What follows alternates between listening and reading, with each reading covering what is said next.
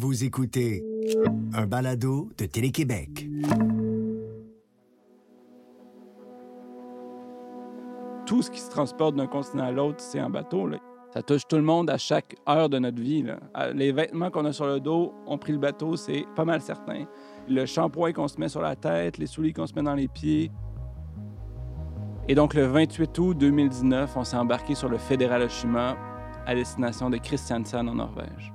Pendant 14 jours, on vit la vie des marins, on mange ce qu'ils mangent, on fait ce qu'ils font, on vit leur vie sans Internet, sans grand autre divertissement, sans grand autre chose à faire. Là. Il y a vraiment une espèce de morosité jusqu'à un certain point ou d'ennui qui s'installe, qui fait en sorte qu'on a juste ça à faire, là, être avec eux, puis les regarder, puis leur parler. Ça permet des rencontres plus profondes, plus minutieuses, disons, avec les gens. Derrière la une. Des journalistes nous racontent les plus grands moments de leur carrière. Épisode 5. Philippe Teisceira-Lessard, journaliste aux affaires municipales et aux enquêtes à la presse. J'ai une passion pour l'océan, pour les bateaux, pour tout ce qui est maritime. D'autre part, moi, j'ai grandi en lisant Tintin comme une grande proportion de journalistes. Donc, s'embarquer sur un paquebot qui traverse l'Atlantique, ça correspond, si on veut, à une certaine vision un peu romantique du grand reporter. Et puis, on approche FedNav, qui est une entreprise montréalaise de transport par vrac, qui est un gros joueur dans l'industrie maritime.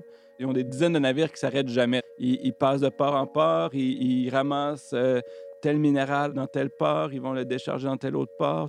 Une fois que les dates ont été confirmées, j'ai présenté le scénario final à mon patron. Quand on lui dit « je vais m'embarquer sur un bateau pour 2 semaines », puis à la fin de l'aventure, il va avoir un texte qui va être plus dans le descriptif, peut-être plus dans le contemplatif, lui, il voyait des urgences urgentes, là, un procès qui s'en vient où il n'y a personne pour le couvrir. Il manquait de bras, puis moi, je lui annonçais que je partais pour 2 semaines. Disons qu'il était un peu sur les breaks, c'est compréhensible.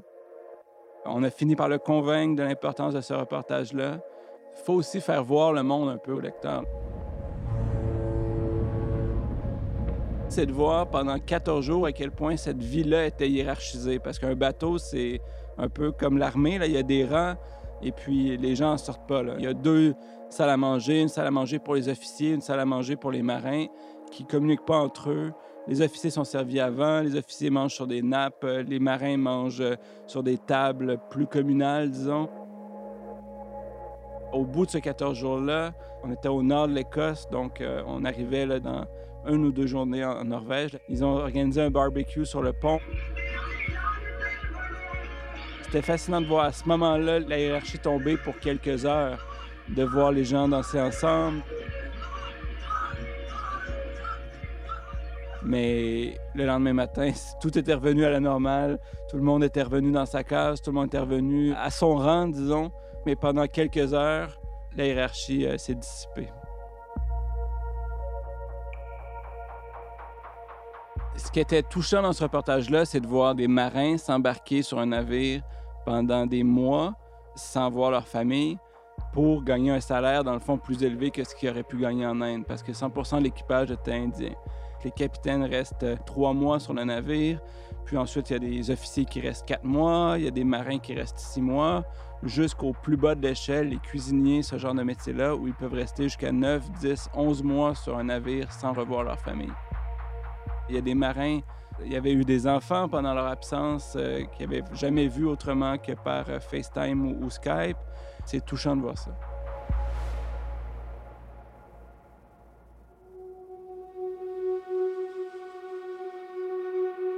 En 2015, Philippe Teisceira-Lessard est un jeune journaliste.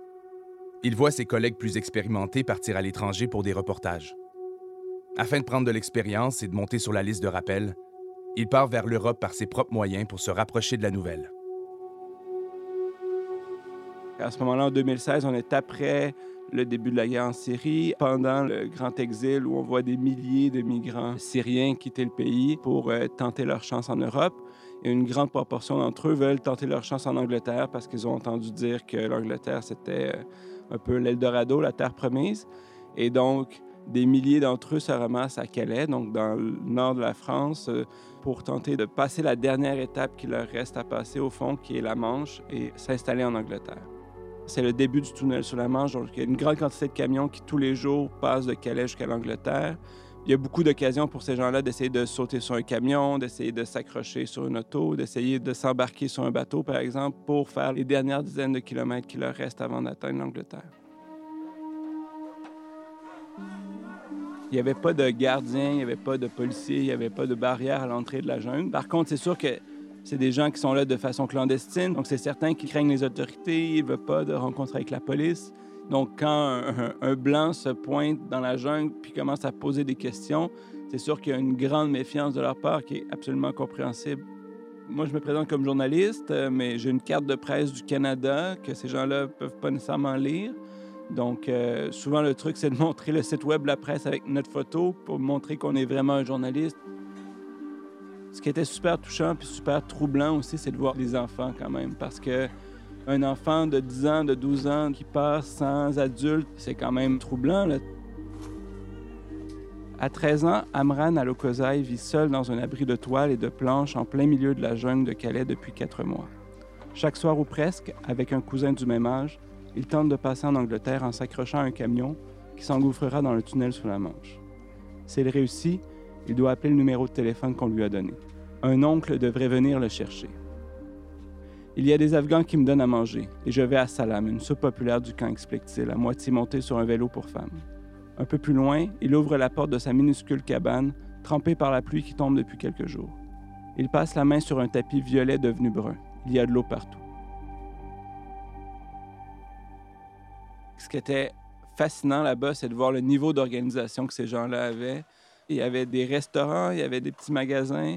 Il y avait ce qu'ils appellent un hôtel où les gens pouvaient payer pour avoir un lit avant, par exemple, de se trouver une tente ou de se trouver un autre refuge. Il y avait des rues.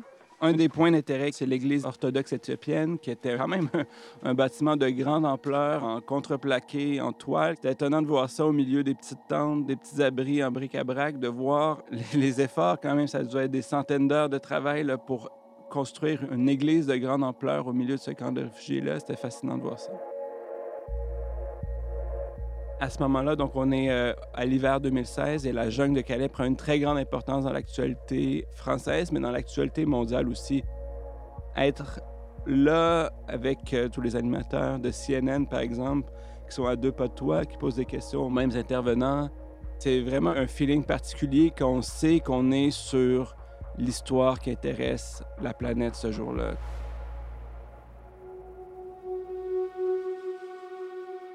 En 2018, en enquêtant sur la mort d'une adolescente autochtone morte dans des circonstances effroyables, Philippe Teisceira-Lessard découvre une nouvelle histoire horrible.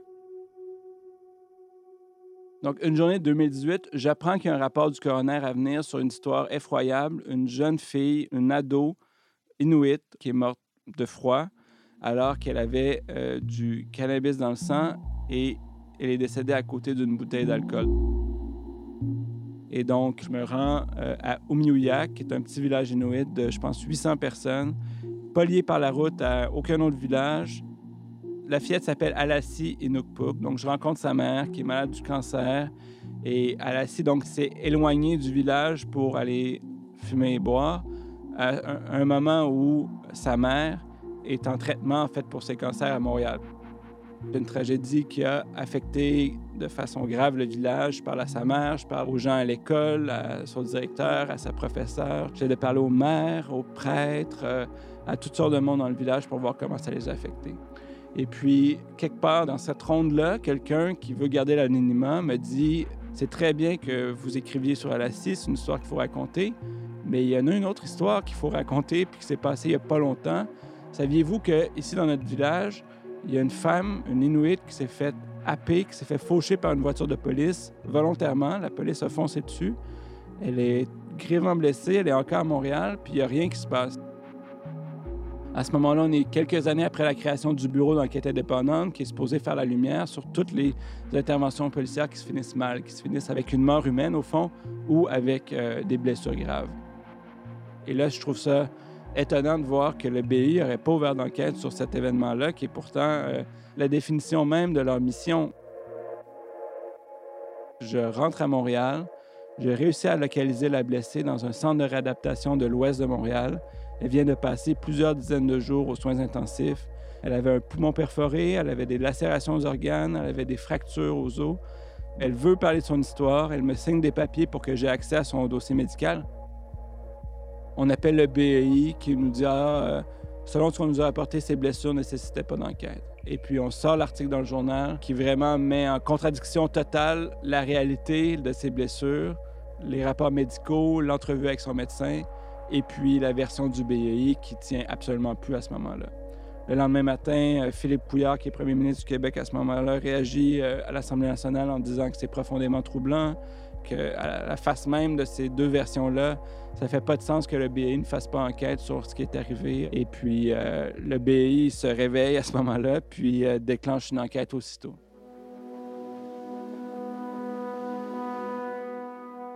Ça montre l'importance du journalisme, ça montre l'importance d'avoir des journalistes qui peuvent creuser les histoires, qui peuvent faire des appels, qui peuvent trouver la vérité.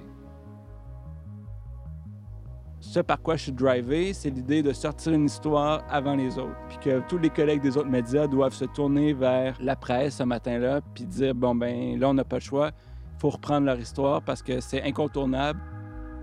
Une fois qu'on a publié une histoire qui a fait réagir le premier ministre le lendemain matin, qui a fait changer les choses, qui a déclenché des enquêtes, la seule chose dont on a envie, c'est d'en sortir une deuxième, puis une troisième, puis une quatrième.